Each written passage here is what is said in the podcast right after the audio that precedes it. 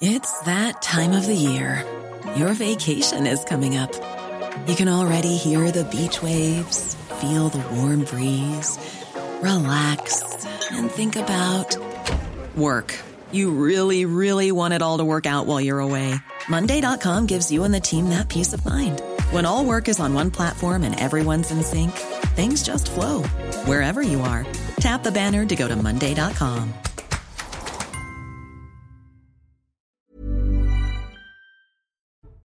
Bonjour à tous, j'ai plaisir à vous retrouver cet après-midi pour 90 minutes info, dont je vous présente les thèmes de débat juste après la minute info de Somaya Labidi. Bonjour Somaya.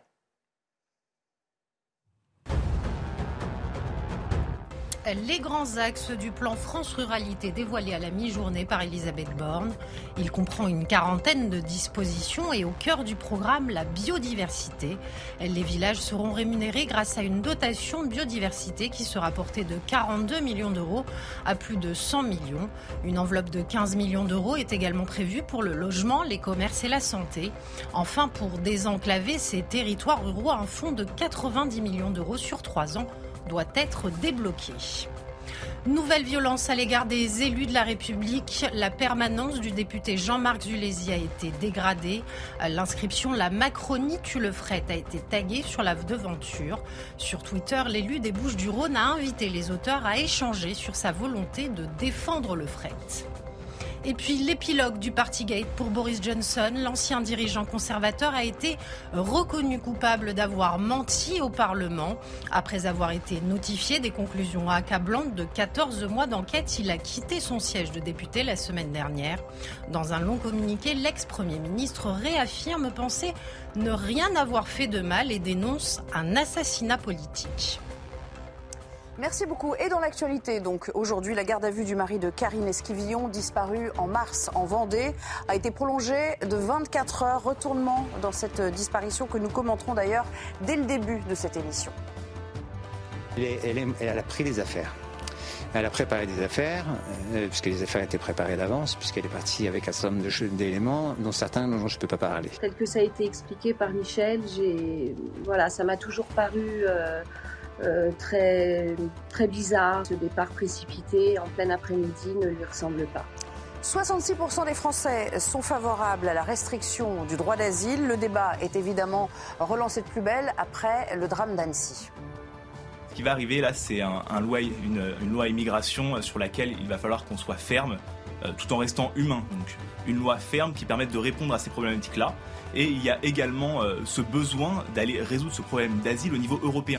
Et puis quel est donc ce sentiment anti-français de plus en plus présent dans euh, plusieurs pays d'Afrique alors que le désengagement militaire se poursuit et se précise? Analyse à suivre. On commence à désigner dans ces sociétés des ennemis de l'intérieur des ennemis de l'extérieur. Et l'ennemi de l'extérieur par excellence dans un pays francophone, c'est évidemment l'ancien colonisateur. Les trois euh, principales critiques euh, se tourne autour des, trois piliers de la, politique euh, africaine de la France, à savoir euh, sur la monnaie, sur, l'aide et sur la présence militaire. Tous ces thèmes, nous allons les aborder avec les quatre invités que je reçois aujourd'hui. Bonjour Naïma M. Fadel, merci de nous avoir rejoints. Bonjour Céline Pina, bienvenue à vous également. Noémie Schulz du service police-justice. On va commencer avec vous dans un instant. Et puis euh, euh, Karim Zeribi, je vous disais euh, il y a quelques secondes, c'est un rebondissement quand même cette semaine dans une affaire qui interpelle les enquêteurs depuis le mois d'avril déjà. La garde à vue de Michel Pial a été prolongée de 24 heures. C'est le mari de Karine Esquivillon. Il est entendu dans l'enquête pour enlèvement et séquestration, élargie entre-temps à des faits de meurtre. bonjour Michael Chailloux, vous êtes sur place. Quelles sont les dernières informations, les dernières avancées qu'on peut, qu'on peut pointer dans cette enquête? La garde à vue se, poursuit. Nelly, vous, vous l'avez dit, elle avait euh, débuté hier matin à 8h30 au domicile euh, de euh, Michel Pial et Karine Esquivillon à Maché en Vendée, une petite commune.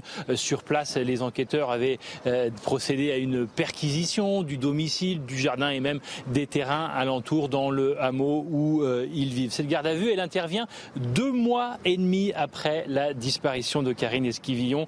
Et pendant ce temps-là, on a vu Michel Pial notamment dans les médias, donner sa vérité sur la disparition de sa femme. Il n'a cessé de répéter que c'était une disparition volontaire que sa femme avait elle-même organisée.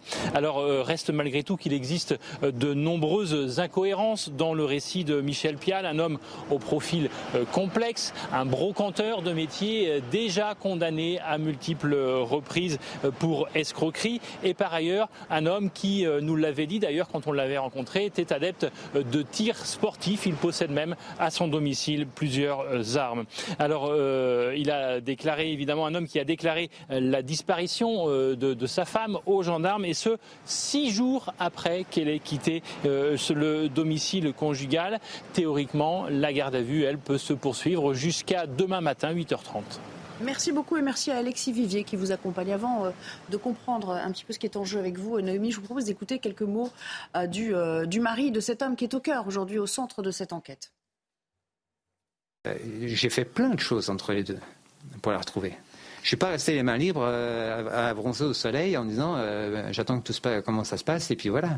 Effectivement, je suis tireur, voilà, donc mes armes ont été vérifiées, tout. Vous faites du tir sportif, c'est ça Tir sportif, oui, depuis, depuis 2014. Donc euh, voilà, donc c'est pas quelque chose de nouveau, euh, tout est réglementaire, euh, aucun problème. Ils ont tout vérifié, mais moi j'étais content de les voir ici. Hein. Je, crois que je suis une des rares personnes en France à, être content d'avoir la police chez, chez lui, parce que je voyais que ça bougeait. Enfin, ça bougeait. La Noémie Schulz, euh, j'imagine que vous avez, un peu épluché ce dossier. Ce qui frappe euh, d'emblée, quand même, euh, ce sont les incohérences dans le discours tenu par cet homme. C'est ça qui a finalement conduit les enquêteurs à s'intéresser un peu plus à lui. Ça et peut-être d'autres éléments, sans doute même euh, d'ailleurs. Euh, c'est vrai qu'on se dit mais pourquoi est-ce que les enquêteurs ont attendu si longtemps euh, pour le placer en garde à vue? C'est peut-être le temps aussi qu'il leur a fallu pour récolter un maximum d'éléments auxquels ils sont très certainement en train de le confronter. Vous savez, quelqu'un qui est dans une position de déni. Pour essayer de le faire craquer, on va lui apporter des éléments qui sont difficiles à, contrecarrer. Effectivement, ce qui a intrigué les enquêteurs, c'est différentes versions qu'il a pu donner, notamment sur le moment où elle est partie, euh, il a d'abord euh, dit qu'il avait vu, qu'il avait couru derrière une voiture, et puis à un autre moment, il a dit qu'il n'était pas vraiment là, en tout cas qu'il ne l'avait pas vu partir. Euh, il y a aussi les témoignages de l'entourage hein, qui, depuis le début, s'étonne que cette mère de cinq enfants ait pu quitter sa famille, notamment et sans donner de nouvelles, c'est-à-dire que quitter son mari c'est une chose, mais abandonner tout derrière elle et partir uniquement avec un livret de famille, un peu d'argent, un téléphone portable, euh, c'en est une autre. Il y a ce téléphone portable qui a été retrouvé aussi deux semaines après sa disparition dans un fossé à proximité. Il n'y avait plus de carte SIM, mais il y avait toujours de, la batterie. Tous ces éléments, bien sûr, et sans doute euh, de nombreux autres, euh, ont été récoltés par les enquêteurs depuis sa disparition, en tout cas depuis qu'elle a été signalée, hein, puisqu'il ne il l'a pas fait tout de suite.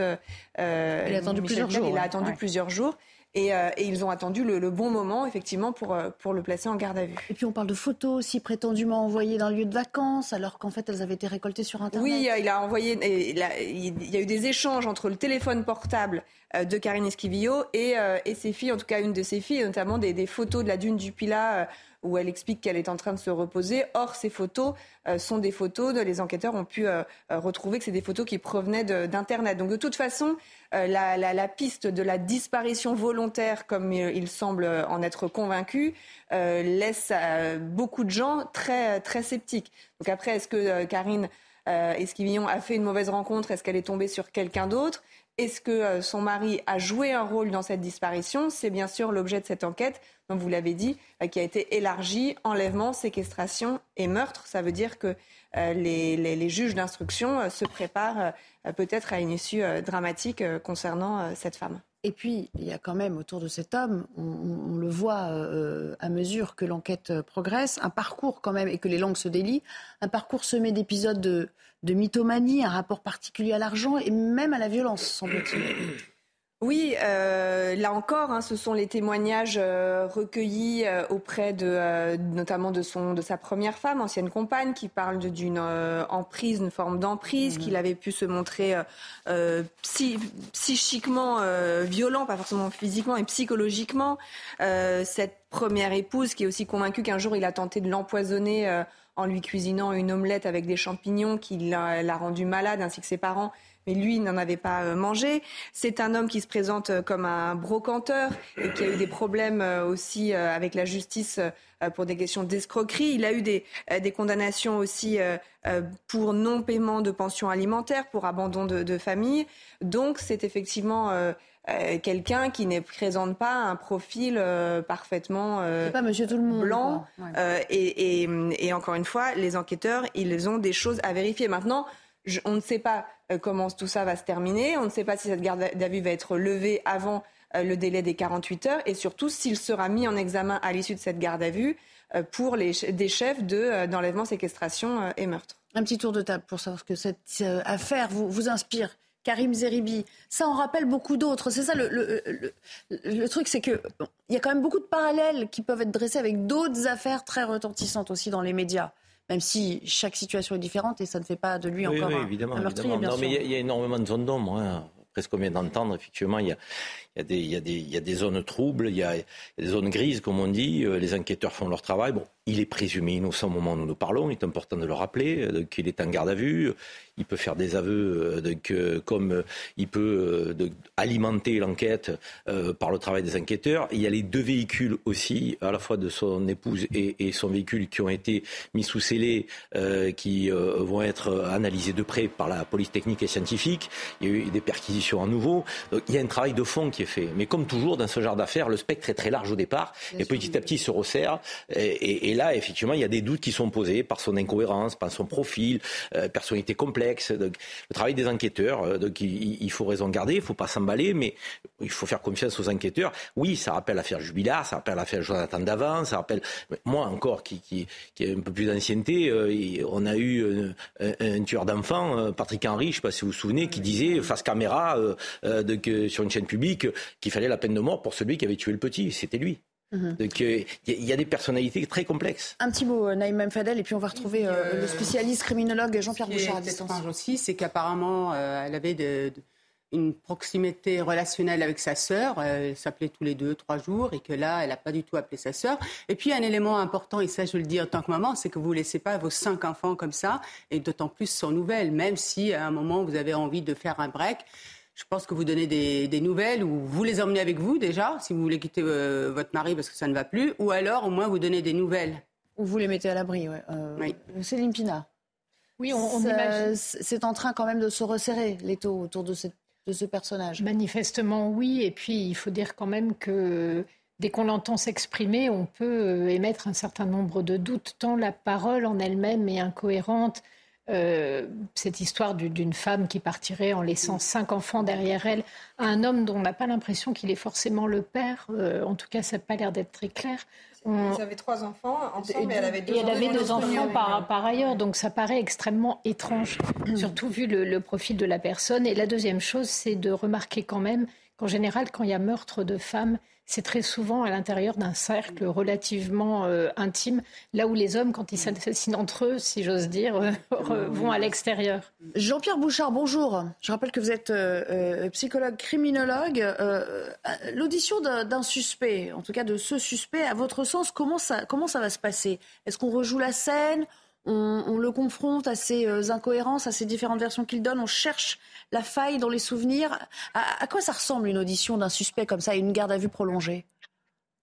Alors c'est difficile hein, parce qu'on euh, n'est pas dans le huis clos de la garde à vue, mais généralement ce qu'on fait, on, laisse la personne s'exprimer d'elle-même, on essaie de créer un lien. Euh, et puis, euh, de façon très large, on, demande des choses comme ce qu'elle a déclaré par rapport à ça. Et euh, petit à petit, on en vient à des questions beaucoup plus précises en fonction de ce qui a été dit par la personne et en fonction des éléments qui ont été recueillis en parallèle par, euh, par les enquêteurs. Euh, il y a différentes personnalités, évidemment, de, de, mise en cause ou de garder à vue, puisqu'on n'en est pas encore là, de garder à vue. Il y a d'abord des gens qui parlent très peu ou qui choisissent de ne pas parler. Alors là, c'est très difficile. Euh, mais il y a des gens qui sont bavards. Et là, il semblerait euh, qu'on soit face à quelqu'un qui parle relativement abondamment, si, si, on a tout compris, et s'il maintient le type de relation et d'expression qu'il a eu précédemment, ce qui facilite les choses parce qu'il va livrer plein d'informations, fausses ou vraies, euh, il, va aussi peut-être se contredire, il va peut-être aussi amener des éléments probants ou au contraire certaines incohérences. Et bien sûr, ça va être beaucoup plus facile pour les enquêteurs pour s'appuyer là-dessus et pour amener petit à petit des éléments de preuve euh, qu'ils ont pu recueillir en parallèle. Alors ces éléments de preuve ou ces indices sont nombreux, et puis y avoir des choses matérielles, ce sont les, ce sont les choses les plus déterminantes en général, mais il y a aussi euh, les témoignages, les choses comme ça, qui peuvent entrer en ligne de compte, tout ça sur un laps de temps très resserré qui est celui euh, de la garde à vue. Alors je vous propose d'écouter un autre extrait de ce qu'a dit Michel Pial, où il parle des, théories, selon lui, sur la disparition de son épouse. J'en ai trois. J'en ai une, elle est partie, de toute façon, ça c'est sûr volontairement. Euh, ça, ça se passe très bien, invite en love, euh, machin, et ça se trouve, elle les a pas vus, les avis de recherche euh, à la télé, parce qu'elle sait pas les chaînes qu'elle regarde. Les mmh. réseaux sociaux, bon, c'est pas son trip non plus. Peut-être que l'homme avec qui elle est, effectivement, ils sont très amoureux, mais lui n'a peut-être pas envie d'avoir les enfants dans les pattes. Ou alors, je sais pas, bah, après, c'est euh, après c'est l'inconnu et après, bah, on imagine euh, euh, tout et n'importe quoi.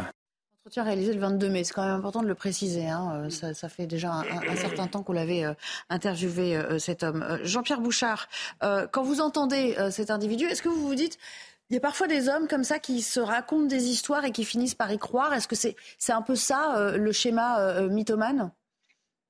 Alors, la mythomanie, c'est une pathologie. Hein. C'est quelque chose euh, où la personne ne peut pas faire autrement. Euh, mais dans les affaires judiciaires, ce qu'on voit le plus, euh, le plus couramment, c'est le fait de mentir. le fait de mentir pour des raisons utilitaires. Alors, je ne veux pas coller à cette affaire, mais tout simplement pour donner des fausses pistes, pour écarter les soupçons sur d'autres personnes ou sur d'autres hypothèses que soi. ça, c'est la raison la plus courante de ce qu'on peut appeler l'altération de la réalité, c'est-à-dire il y a le mensonge, mais il y a aussi le fait de cacher des choses, par exemple. Donc, euh, est-on là-dedans ou pas euh, C'est ancien, là, euh, ces propos-là. et dans la procédure actuelle, ce sont aux enquêteurs de faire la preuve de sa culpabilité.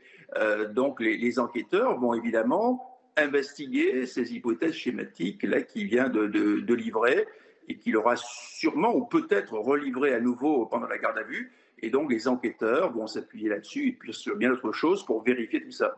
Une dernière question. Noémie Chou, vous disais tout à l'heure, euh, il, est fort probable qu'ils en sachent plus que, ce qu'ils veulent bien dire, les enquêteurs, et qu'ils euh, aient sans doute des éléments euh, à leur disposition. Parlons aussi de cette perquisition qui, qui a été menée pratiquement concomitamment. ça permet quoi? Ça permet de rassembler des éléments numérique, informatique, au-delà de passer la maison au peigne fin, on récupère tous les fichiers pour voir effectivement s'il y a des choses dans les recherches, peut-être qu'il a pu mener euh, euh, en ligne, qui peuvent, qui peuvent diriger, orienter l'enquête?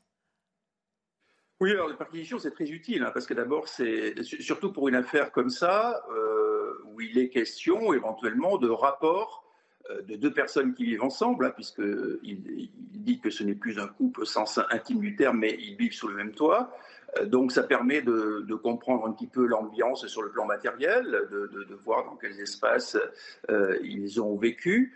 Euh, et puis d'analyser plein d'éléments matériels, de faire des saisies même pour vérifier les, grands classiques qui sont les, les, outils numériques et les traces que ça peut laisser, d'autres indices matériels, par exemple, comme les, traces de sang éventuelles quand il y en a, je ne parle pas de cette affaire, hein, mais euh, ce sont des, choses évidemment qui sont très importantes.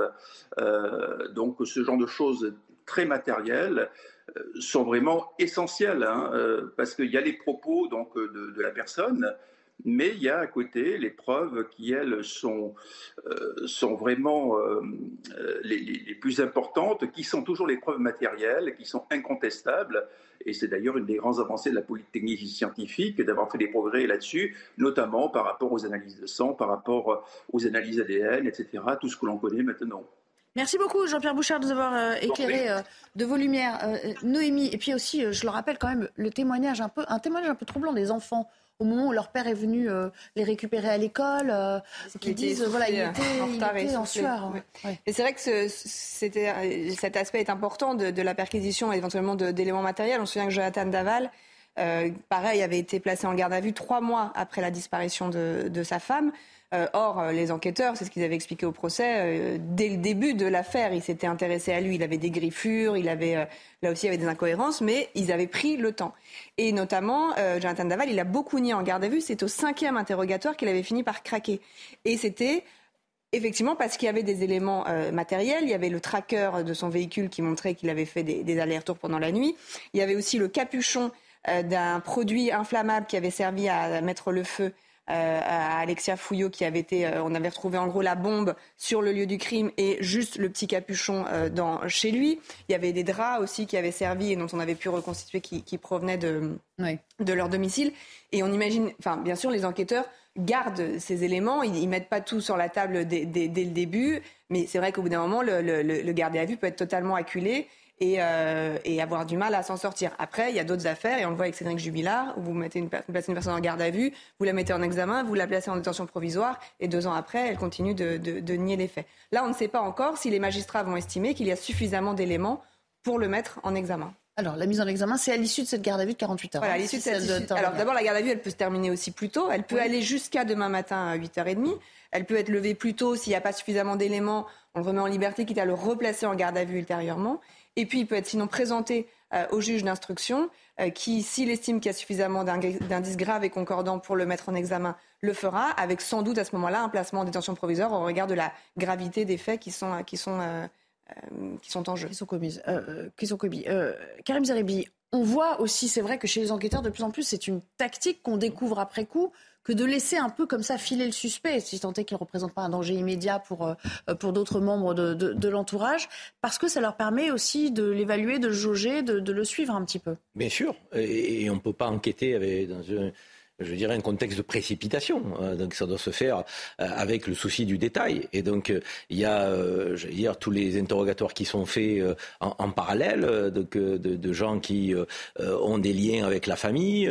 il y a le suivi du suspect, parce que même si les enquêteurs nous expliquent aujourd'hui qu'ils ont des doutes, peut-être qu'ils en ont depuis quelques semaines et qu'il est suivi. et quand il y a une commission interrogatoire qui est ouverte, on peut mettre sur écoute quelqu'un qu'on estime effectivement suspect, donc pour le suivre ils essaient d'avoir le plus d'éléments possible parce que le moment de la garde à vue, c'est le moment où ils vont abattre les cartes les unes après les autres pour le faire craquer, euh, en, le mettant face à ses contradictions, face à ses incohérences. Donc ce travail d'enquête, c'est un travail, euh, j'allais dire, de, précision. Euh, ils sont très forts, les enquêteurs. Ça sert rien de placer quelqu'un trop tôt en garde à vue. Bien sûr. ça entrave l'enquête, absolument. Merci beaucoup pour toutes ces précisions. On va suivre évidemment ce dossier avec beaucoup d'attention. On s'interrompt quelques minutes et puis on revient pour parler de ce sondage hein, que j'évoquais euh, dans le sommaire. 66% euh, euh, des personnes que nous avons sondées estiment qu'il faut restreindre le droit d'asile, en tout cas lui donner une, autre forme et peut-être contraindre les, personnes candidates à l'asile à, à, le faire à distance. À tout de suite. De retour pour la suite de l'émission et le débat reprend juste après le JT. Michael Dorian. Bonjour Michael. Bonjour Nelly, bonjour à tous. Des températures records pour un mois de juin. Le monde vient de connaître son début juin le plus chaud jamais enregistré, a souligné dans un communiqué le service européen sur le changement climatique Copernicus, un probable avant-goût d'El Niño, le phénomène météo qui a officiellement commencé. Il est généralement associé à une augmentation des températures mondiales alors que la sécheresse frappe l'Europe et que des incendies monstres ravagent en ce moment même le Canada. Dans l'actualité également, Elisabeth Borne en déplacement en Vendée. La Première ministre a présenté un plan pour répondre aux enjeux spécifiques du monde rural et notamment sur la question de la mobilité. Je vous propose de l'écouter. Sur les mobilités, pour sortir de la dépendance à la voiture individuelle, nous devons donner aux territoires les outils pour développer des alternatives, par exemple du domicile à la gare. C'est le sens du fonds de soutien de 90 millions d'euros sur trois ans que nous créerons pour accompagner les autorités, organisatrices de la mobilité rurale avec l'appui des associations. Il permettra le développement d'une offre de transport du dernier kilomètre, innovante, écologique et solidaire. Le Sénat va ouvrir une commission d'enquête parlementaire sur l'assassinat de Samuel Paty. La conférence des présidents du Sénat cherche à établir les failles qui ont amené à la décapitation de l'enseignant en 2020. Pendant six mois, la question du signalement et du traitement des pressions, menaces et agressions dont les enseignants sont victimes sera examinée. La création de cette commission a été euh, votée à main levée ce matin au Sénat en réponse à la demande d'une partie de la famille de Samuel Paty. Marlène Schiappa n'est pas mon ami, il n'y a pas eu de copinage. Les mots de Mohamed Sifawi, auditionné devant la commission d'enquête euh, du Sénat aujourd'hui, il est mis en cause dans l'affaire du fonds Marianne. Ce fonds mis en place après l'assassinat de Samuel Paty pour euh, lutter contre le séparatisme. Écoutez cet échange tendu entre le journaliste et le rapporteur général de la commission des finances, Jean-François Husson.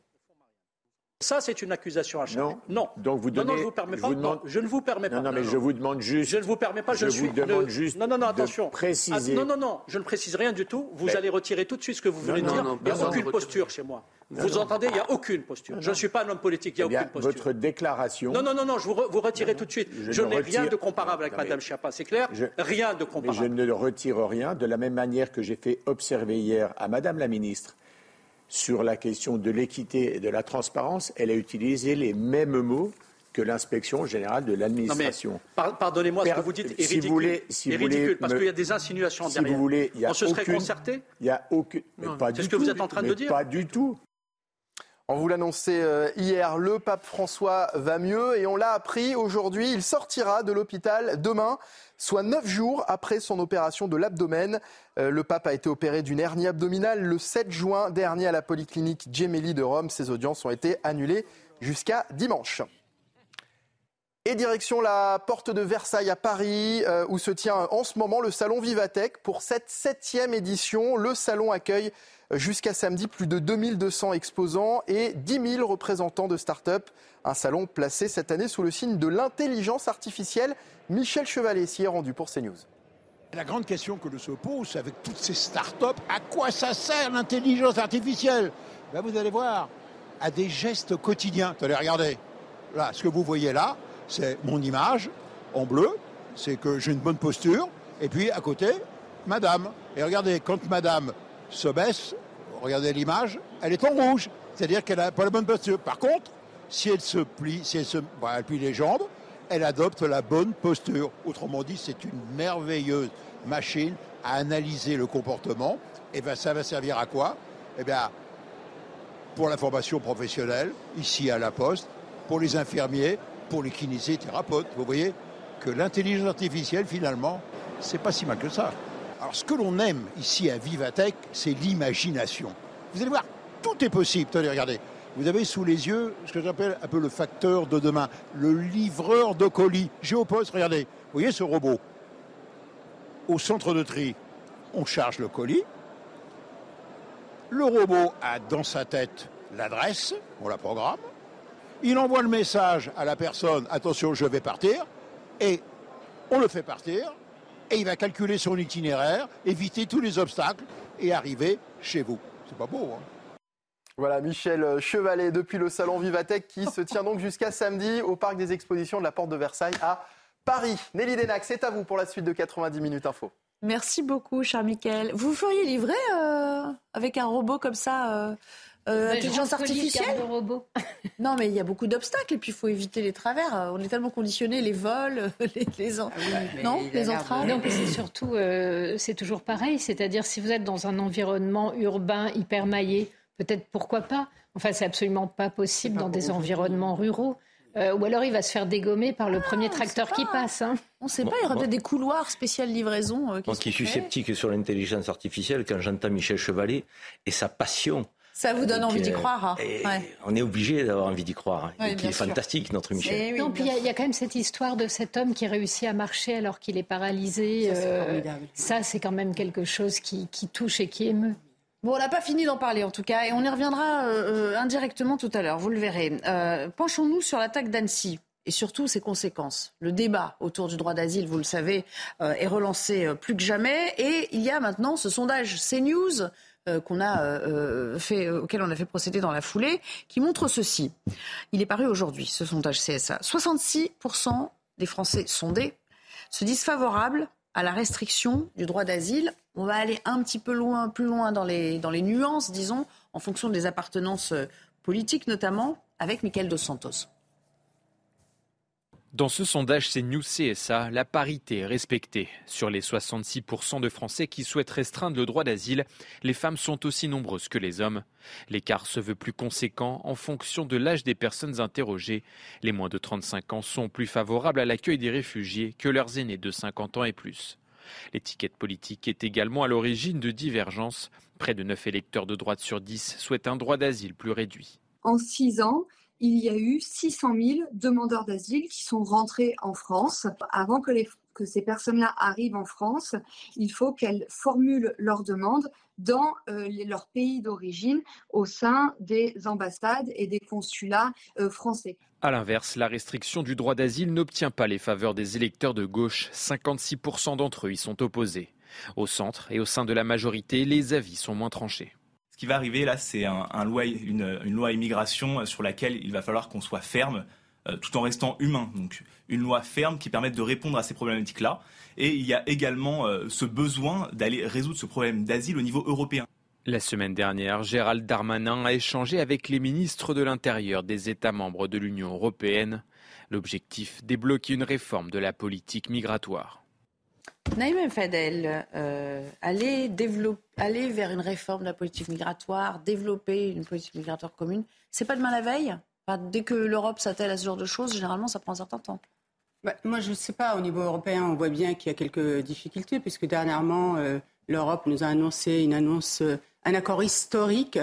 Et en fait, l'accord historique, c'est tout simplement de répartir tous les migrants et les pays qui n'en veulent pas devront payer une pénalité de 20 000 euros par euh, personne. Moi, je pense qu'au niveau de la France, il y a un enjeu en fait de cohésion euh, nationale autour de cette question-là, et qu'à un moment, il faut aussi mettre de la raison, parce que effectivement, aujourd'hui, on ne peut plus accueillir de migrants, tout simplement. On ne peut plus, parce que euh, tout, tout est au rouge.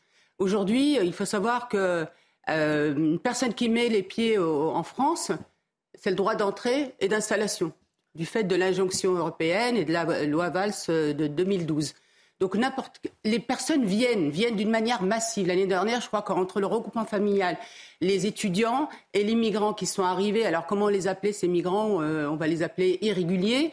il y en a, euh, il y a un million d'entrées. Donc c'est une pression incroyable. Il faut savoir que sur les centres d'hébergement aujourd'hui, on ne peut plus héberger les personnes. Et les personnes qu'on héberge sont aujourd'hui, les migrants sont prioritaires par rapport aux Français. Parce que, même par rapport à la loi Dallot. Pourquoi? Parce qu'il y a une injonction inconditionnelle à toutes les aides. Donc on ne peut pas faire autrement. Donc aujourd'hui, ça déséquilibre euh, complètement. Et le problème, c'est que ça met à mal aussi, encore une fois, comme je l'ai dit tout à l'heure, la cohésion nationale. Ça déséquilibre complètement et on ne rend pas service. Quand vous voyez que les personnes déboutées, il y en a environ entre 80 90% qui aujourd'hui ne repartent pas, parce que les EQTF, tout simplement, il faut dire que ça, il y a à peu près 5%, entre 5, 5 et 10% qui, qui fonctionnent. Et vous avez aussi une autre problématique, c'est que les personnes qui sont aujourd'hui prises en charge, hébergées et logées, quand elles sont déboutées, ne sortent pas des centres d'hébergement et qu'on ne les expulse pas. Donc à un moment, il faut avoir un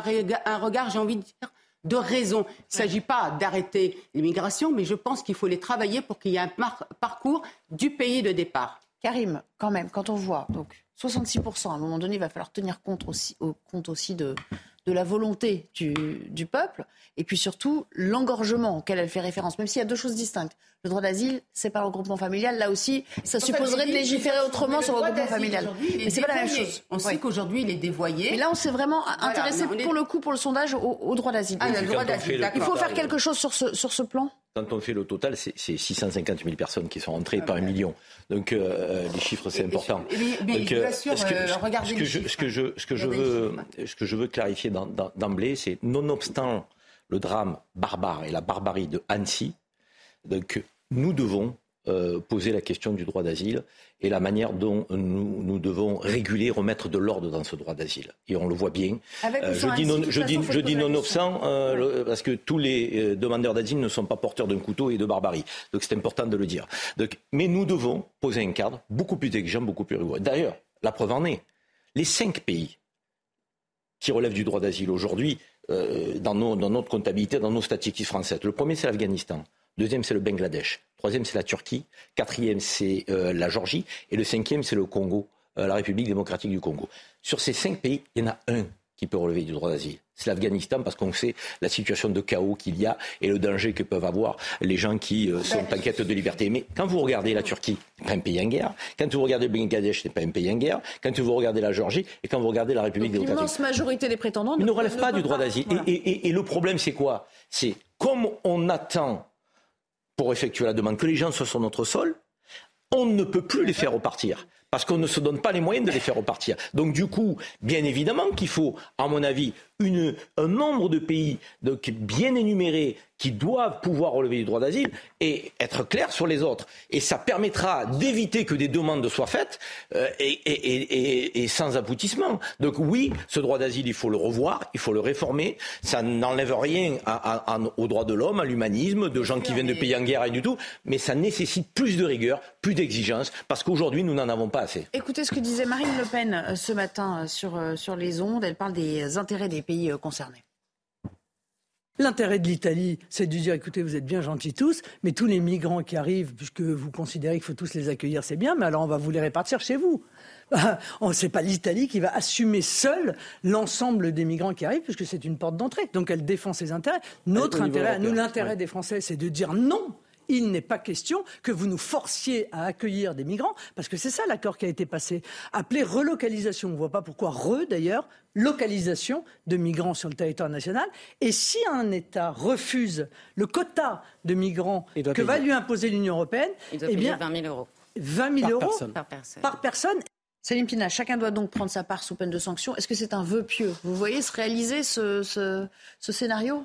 Le vrai problème, c'est que personne n'a envie de prendre sa part. C'est pas comme si euh, on devait se répartir la production de médicaments, euh, l'installation d'usines, etc. C'est pas comme si derrière il y avait un projet qui euh, apporterait du développement humain ou de la prospérité. En fait, aujourd'hui, le problème de cette arrivée massive, c'est effectivement la cohésion sociale et la cohésion nationale qui est en train de craquer. Le deuxième problème, c'est que c'est vrai, il faut être clair, Bien sûr que la personne qui a commis ces attentats à Annecy est une exception. Mais quant à la déstabilisation du pays, le fait de faire rentrer en masse des gens qui ont tous la même culture et qui est une culture qui n'est pas compatible avec la nôtre, c'est-à-dire que ce soit sur l'acceptation de l'égalité entre les êtres humains, euh, le refus d'accorder l'égalité à la femme est profond dans, certaines cultures. Le racisme est structurel dans certaines cultures. Et les, trois quarts d'ailleurs qui nous accusent, nous, euh, d'une forme de, racisme. Vous avez des manières de faire et de penser qui ne sont pas compatibles avec notre sociabilité. C'est pas un drame si on accueille les gens, qu'on les éduque et qu'on est très clair dans le contrat moral que l'on passe avec eux. Sauf que là, il n'y a pas d'accueil, il n'y a pas de contrat de morale et il n'y a pas de possibilité d'expulsion derrière. Donc effectivement, on marche sur la tête. Et cette histoire n'est pas si absurde de demander aux gens de faire leur demande de l'étranger, pas de leur pays. Parce que ça, on voit bien l'incohérence. En revanche, tous ces gens qui arrivent chez nous, ils traversent des tas de pays dans lesquels nous avons énormément de consulats. Nous sommes un pays qui a un maillage international euh, extrêmement important. Donc ces gens traversent un certain nombre de pays avant d'arriver jusqu'en France. Mais ces pays-là, ils ne pourront pas parce que ça veut dire que dans l'attente, eh ben, ils devront eux aussi héberger et loger ces, euh, ces prétendants, ces candidats au, voyage. Alors évidemment, ça c'est l'idée de Marine Le Pen. Donc quelque part, en fait, ce qu'on entend, ce qui est intéressant, c'est que nous, on devrait les accueillir et les pays qui sont sur le trajet, eux, n'ont aucune obligation vis-à-vis de. Ce que non, non, mais ce que, les autres seront pas d'accord plus que nous. Oui, ça que je vous dis. mais ce que je veux dire, c'est qu'à un moment donné, au lieu de se battre la coulpe comme l'a fait Libération avec, je ne sais pas si vous avez vu le, grand titre, avec une photo de la mer Méditerranée et marqué leur cimetière. Justement, justement, voilà, ça, c'est un point extrêmement important. C'est-à-dire que notre appel d'air, on, les leurre en fait, parce que regardez, tous ceux qui sont déboutés aujourd'hui, alors ceux qui sont expulsés des centres d'hébergement ou qui ont eu la fameuse allocation pour s'héberger tout seuls, on les retrouve sous les périphes. Donc on rend pas service en fait, parce que tous ces ONG, notamment qu'on soutient euh, avec un pognon de dingue, justement, ils participent aussi à ce malheur. C'est ça le problème, c'est qu'à un moment, il faut qu'on ait le, euh, qu'on puisse euh, avoir une vraie réflexion d'aider les, ces personnes-là dans le pays d'accueil, notamment en termes de développement. Il faut qu'on change aussi de paradigme à ce, à ce, niveau. On a plein plein de, sons auxquels on veut vous faire réagir. Je vous parlais d'intelligence artificielle tout à l'heure. C'est un peu la grande affaire du, du Vivatech cette année. Emmanuel Macron, euh, qui était au, salon hier, il, il, parle lui aussi de l'application de l'intelligence artificielle dans les domaines euh, aussi pointus que la sécurité, l'immigration. Écoutez ce qu'il dit, le président. Il y a des tas de choses qu'on peut rendre beaucoup plus, beaucoup plus efficaces on a des débats quotidiens sur l'immigration dans notre pays. Quel est le principal problème qu'on a sur l'immigration? C'est très peu un problème de principe, c'est un problème de capacité de traitement de données. On a beaucoup de gens qui arrivent, on a des règles qui sont anciennes et on les traite comme au début du XXe siècle. Et je salue le dévouement de nos agents de préfecture et d'OFPRA. Utilisons l'intelligence artificielle et les technologies pour traiter beaucoup plus vite les données. Il y aura beaucoup moins de fraude, on, on embauchera beaucoup moins de gens et on ira beaucoup plus vite. Donc on doit s'approprier du côté de l'action publique ces nouveaux usages pour être beaucoup plus efficaces et faire des économies et euh, avoir un meilleur service. Mais franchement, franchement, Karim, est-ce que ça va changer quelque chose? Est-ce que c'est le fond du problème quand on sait que les OQTF ne sont pas effectués en fait? C'est toujours dramatique quand on a un président de la République qu'on respecte à l'évidence, qui tape à côté. Il tape à côté doublement, j'ai envie de dire. D'abord, un, parce que aller au-delà du traitement, si vous ne relevez pas du droit d'asile, c'est quoi? C'est l'intelligence artificielle qui va envoyer la personne dans son pays d'origine. Et si vous en relevez, c'est l'intelligence artificielle qui va créer les structures que nous n'avons pas pour bien les intégrer. je veux dire, les deux bouts de la chaîne ne tiennent pas. Et de quoi nous parle le président de la République?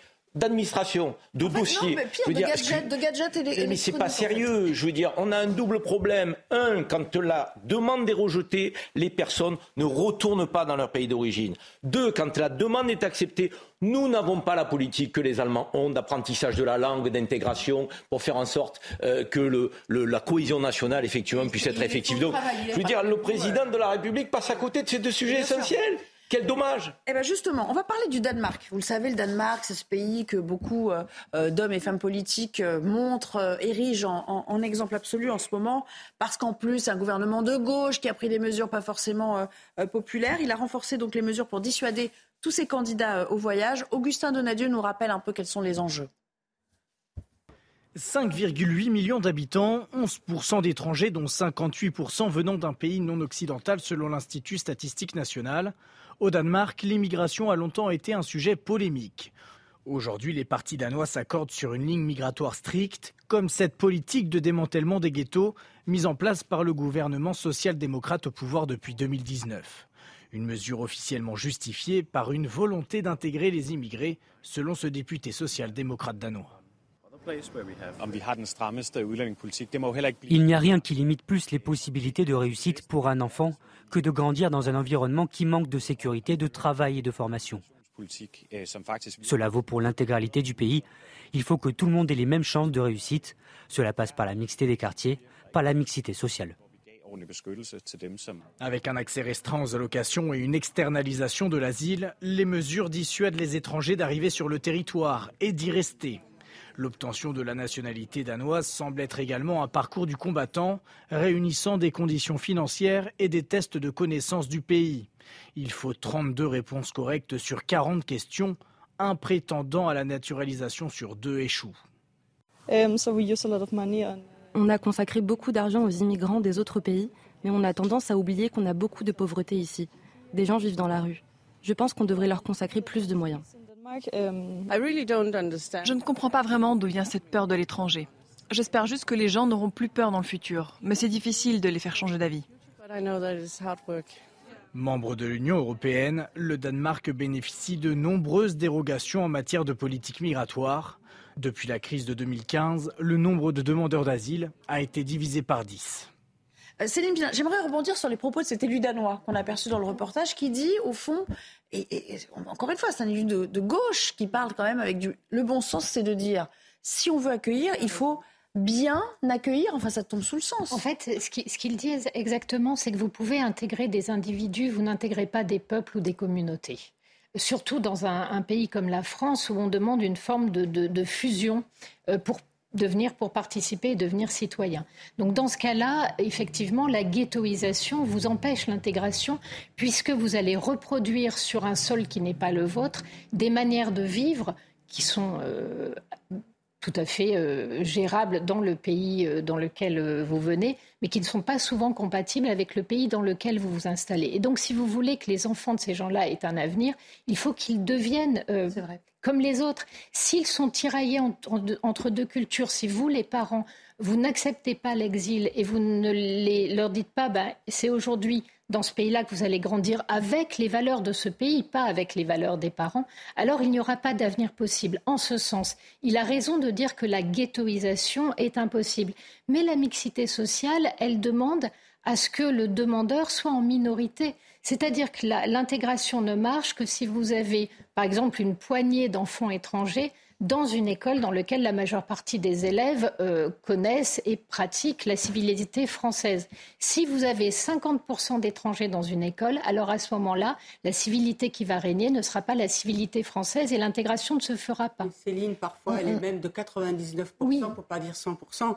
Ça arrive. Euh, vous avez des villes comme Mantes-la-Jolie, Trappes, etc. Vous pouvez faire toute votre scolarité dans le quartier, de la maternelle jusqu'au collège, voire le lycée. Et effectivement, moi-même, j'ai beaucoup souligné ce que fait le Danemark parce que justement, ils ont ce souci de cohésion euh, sociale et nationale et d'agréger ces, euh, euh, ces, immigrés à la nation danoise. Et ça, c'est très, très bien. Par exemple, ils, veulent, ils ont rendu obligatoire le fait de, de mettre en crèche un enfant de un an. C'est obligatoire ils, poursuivent, entre guillemets, les parents, c'est-à-dire qu'ils touchent aux allocations familiales des parents quand ils ont des, enfants mineurs délinquants. Mais c'est avec un accompagnement. C'est une manière aussi de leur poser leurs responsabilités. Par exemple, concernant le, décloisonnement, que moi j'appelle de mes voeux, euh, la droite avait dit 50%. 50%, 50% de, de personnes étrangères. Eux, ils ont décidé seulement 30%. Et effectivement, la vérité, merci, elle peut se faire. On va juste casser la dynamique entre vous pour intégrer Karim aussi. Euh, Karim, une question. Moi, je sais pas, quand on parle d'immigration, c'est pas juste une question, euh, parce que souvent on, voit un petit peu à la petite semaine. C'est pas juste une question d'accueillir parce qu'ils sont en mode survie. L'idée derrière l'immigration ou une immigration réussie, c'est euh, pouvoir travailler avec des gens qui sont pas comme vous, pouvoir envoyer les enfants à l'école, pouvoir les faire progresser dans la vie. C'est ça aussi c'est l'ascension sociale. C'est pas juste une question de survie. Mais vous avez totalement raison, Nelly. Oh, dans le tissu et dans le monde associatif, on voit trop ça. Mais le discours de, ce ministre social-démocrate danois, moi, je réfute l'idée euh, qu'il se rapproche d'un discours d'extrême droite. Pas du tout. C'est un discours qui dit il faut que nous régulions les flux migratoires, que nous accueillions dignement et que nous intégrions donc mieux euh, euh, pour l'égalité des chances. Il parle d'égalité des chances. Il parle de, de, trouver sa place dans la société. Et quelque part, qu'est-ce que font les Danois? Ce que nous devrions faire c'est casser, je dirais, les politiques publiques qui ont été mises en place. Parce que les ghettos, au Danemark comme chez nous, ne sont pas créés tout seuls. C'est pas un claquement de doigts. Les habitants n'ont pas décidé de tous vivre ensemble au même endroit, euh, donc sans service public. c'est plus facile à réaliser au Danemark qu'en France quand même. Hein, non, mais non, non, non, proportionnellement, c'est le même nombre. Non, non, ils ont, ils ont 11% d'étrangers, c'est à peu près le même nombre pour Il y a moins de monde quand même. ils sont moins nombreux, mais proportionnellement à la population. Donc c'est une question de volonté politique, Nelly. Donc oui, il faut réguler mieux qu'on ne le fait. Oui, il faut mieux intégrer avec de l'exigence, de l'exigence. Ça veut dire l'apprentissage de la langue. Je le dis souvent, les Allemands, c'est 900 heures obligatoires. ça n'est pas négociable. on est d'accord, il faut passer les examens français. il faut passer les examens. Aujourd'hui, nous, c'est 250 heures, c'est les associations qui le font. C'est l'État allemand qui s'en charge. Effectivement, il faut être sérieux. Qui souvent, malheureusement, n'ont pas le niveau euh, euh, requis. Et il n'y a pas d'obligation. Par exemple, par rapport au aux Allemands ou aux Danois, puisqu'on vous coupe les vivres, enfin, si je puis dire, si jamais vous, êtes absent. C'est vrai que ça tombe sous le sens. Allez, on n'a pas le temps d'aller plus loin sur cette question et on revient juste après la pub pour euh, parler du discours anti-français, le sentiment anti-français qui est en train de prendre une, drôle de tournure dans, certains pays euh, euh, d'Afrique sahélienne et subsaharienne. on verra notamment aussi que dans le Maghreb, ça se précise puisque l'hymne algérien s'est doté d'un nouveau couplet qui n'est pas franchement très sympathique à l'égard de la France. À tout de suite. Il nous reste une demi-heure à, passer ensemble et euh, on va euh, reprendre le débat avec euh, Karim Zeribi, Céline Pina et Naïma M. Fadel juste après la Minute Info. Sommeil à retour. Gérald Darmanin outre-Manche pour parler immigration clandestine. Au menu aujourd'hui, une rencontre avec son homologue Suella Breverman pour une réunion de travail. Ensuite, il doit se rendre sur le port britannique de Douvres où il prévoit d'échanger avec les services français de police aux frontières et visiter le centre de commandement opérationnel des petites embarcations. Le pape se dit consterné par le naufrage meurtrier de migrants en Grèce. Le Saint-Père envoie ses prières sincères pour les nombreux migrants qui sont morts, leurs proches et tous ceux qui ont été traumatisés par cette tragédie. Euh, pour rappel, hier au moins 78 migrants se sont noyés au large de la Grèce, l'un des pires naufrages de ces dernières années. Et puis deux missiles nord-coréens sont tombés dans la zone économique exclusive du Japon. Le Premier ministre japonais Fumio Kishida a précisé que ces tirs n'avaient pas causé de dommages tout en les condamnant fermement. La Corée du Nord procède régulièrement à des tirs de missiles dans la région. Toutefois, cela faisait plusieurs mois que des missiles nord-coréens n'étaient pas tombés dans la ZEE e japonaise. Merci beaucoup. Une question aussi cet après-midi. Quel est donc ce sentiment, ce discours même anti-français euh, qu'on voit euh, s'exprimer et qui va croissant dans certains pays d'Afrique euh, Des discours qui s'accompagnent parfois même de manifestations violentes à l'encontre de nos représentations diplomatiques, ambassades, consulats. Et selon l'IFRI, c'est l'Institut français des relations internationales, ce phénomène pourrait même s'enraciner durablement. Augustin Donadieu. Le dernier voyage officiel d'Emmanuel Macron sur le sol africain remonte à début mars dernier. Une tournée de l'Afrique sur un continent où le sentiment anti-français émergeait déjà à cette période. On commence à désigner dans ces sociétés des ennemis de l'intérieur des ennemis de l'extérieur. Et l'ennemi de l'extérieur par excellence dans un pays francophone, c'est évidemment l'ancien colonisateur. Les trois euh, principales critiques tourne autour des, trois piliers de la, politique euh, africaine de la France, à savoir euh, sur la monnaie, sur l'aide et sur la présence militaire. Cette présence militaire française fait du pays un bouc émissaire idéal et génère un sentiment anti-français réel en Afrique, alimenté par des puissances étrangères telles que la Russie, mais également par les réseaux sociaux, sur lesquels les fake news deviennent rapidement virales. Certaines photos, on voit des soldats français soi-disant voler de l'or ou s'acoquiner avec euh, des djihadistes. Et euh, toutes euh, ces, fake news ces, et ces, analyses biaisées ont finalement irrigué les opinions publiques connectées et, par ricochet, les opinions publiques tout court. Selon ce chercheur, le sentiment anti-français devrait perdurer, même si la fin de l'opération Barkhane et le retrait des troupes tricolores est perçu comme un recul de l'influence française en Afrique. Naïma, j'ai envie de me tourner vers vous parce que je me souviens que l'an dernier, vous avez été candidate euh, pour euh, tenter de voilà pour briguer un siège euh, de député auprès des Français de l'étranger. Est-ce que ça vous surprend? Est-ce que c'est quelque chose que vous avez pu constater, entendre, vérifier vous-même? Oui, effectivement, ça ne me surprend pas parce qu'en fait, moi, j'étais sur le Maghreb et l'Afrique de, euh, de l'Ouest, donc 16 euh, pays. C'était extrêmement intéressant. Ce qui revenait souvent aussi, parce que moi, j'ai été voir notamment les, Français qui vivaient euh, dans ces pays-là et les binationaux et, et, les instituts culturels et les établissements scolaires. Alors déjà, par rapport à la francophonie, il faut savoir que François Hollande a baissé pratiquement de 20 le budget euh, euh, consacré à la francophonie et notamment aux instituts culturels. Il a baissé aussi euh, toutes les dotations pour les consulats.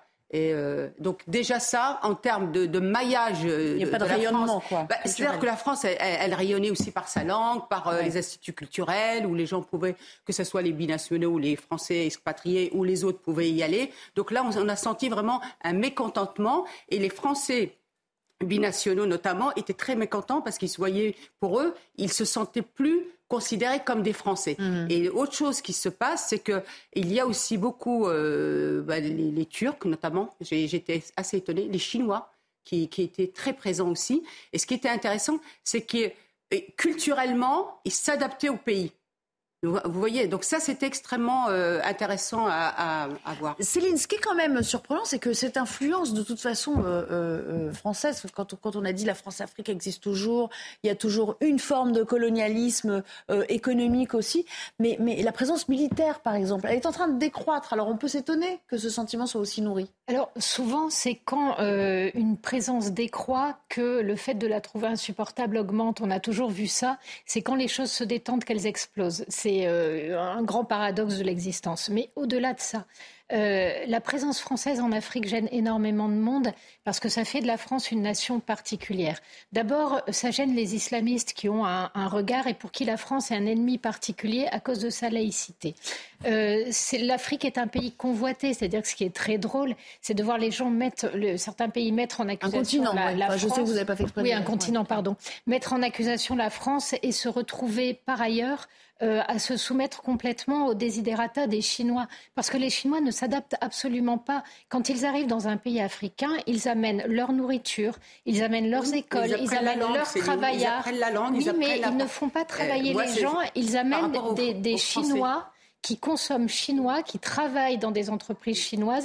Et il y a très peu d'échanges à l'intérieur des pays, voire ils détruisent l'économie de ces pays. Je pense notamment au wax, qui aujourd'hui, il y avait toute une partie de l'Afrique qui produisait beaucoup de tissus. Aujourd'hui, ces tissus sont entièrement euh, produits en Chine. Et enfin, vous avez nombre de pays africains qui sont en situation d'échec, mais qui ne souhaitent pas changer leur manière de fonctionner, qui est une mise sous coupe réglée de leur pays pour nourrir leur famille ou leur clan à ce moment-là, il est beaucoup plus facile d'expliquer que si, tout, si rien ne va, c'est pas parce qu'eux pillent leur propre pays, c'est parce que la France a été colonisatrice. Mm. Et tout cet ensemble de faits finit par euh, donner à la France une image détestable. Et comme elle ne, elle ne propose plus ni éducation, ni école, ni centre culturel, il ne reste que le discours de ceux en France. Juste une question, Céline, vraiment, regardez par rapport au Maroc. On n'a pas beaucoup de temps. Moi, j'ai vu vraiment le, lien très très fort qu'il y a avec la France. C'est très différent euh, avec l'Algérie. Et vous voyez ce qui se passe aujourd'hui. On n'a même plus d'ambassadeur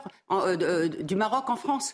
Parce qu'on a choisi l'Algérie. J'aimerais juste vous faire réagir, faire réagir euh, euh, Karim euh, à ce couplet que j'évoquais tout à l'heure sur, sur l'hymne algérien. On ne va pas vous jouer l'hymne, on va vous montrer ce couplet qui a été intégré avec quelques, quelques phrases. Voilà. Aux France, le temps des palabres est passé, nous l'avons plié comme on ferme un livre. Aux France, c'est le jour du jugement, préparez-vous et attendez notre réponse, notre révolution.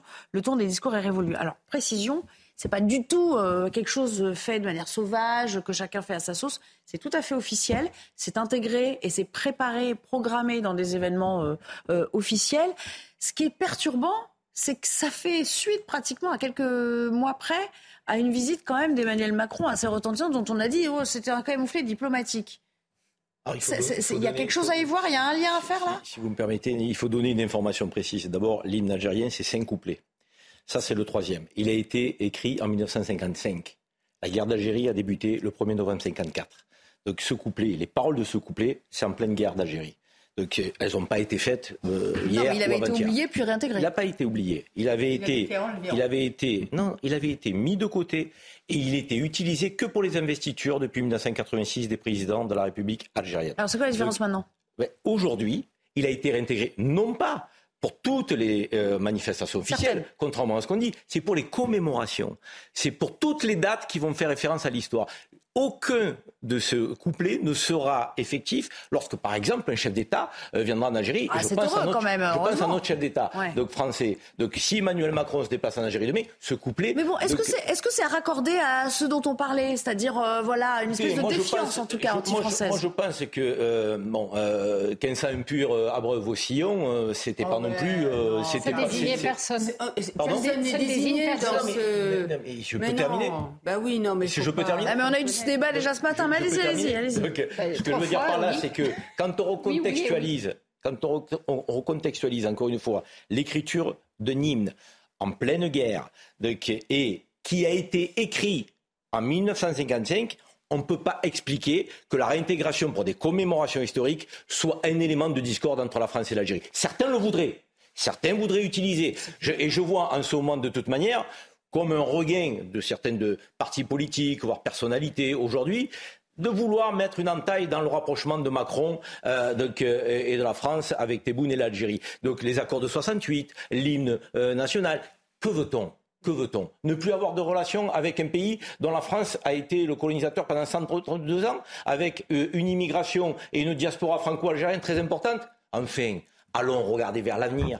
Non, mais c'est un pays, c'est un pays qui accessoirement. Mais non, mais je crois que l'hymne national, c'est le projet d'une nation. Non mais vous voulez pas non plus gommer l'histoire de l'Algérie.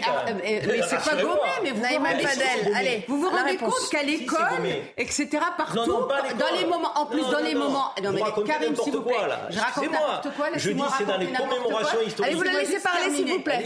Allez, vous vous rendez compte que dans les moments justement importants, les dates importantes, on chante cette hymne, on désigne l'ennemi, mais c'est extrêmement violent. L'ennemi de l'époque.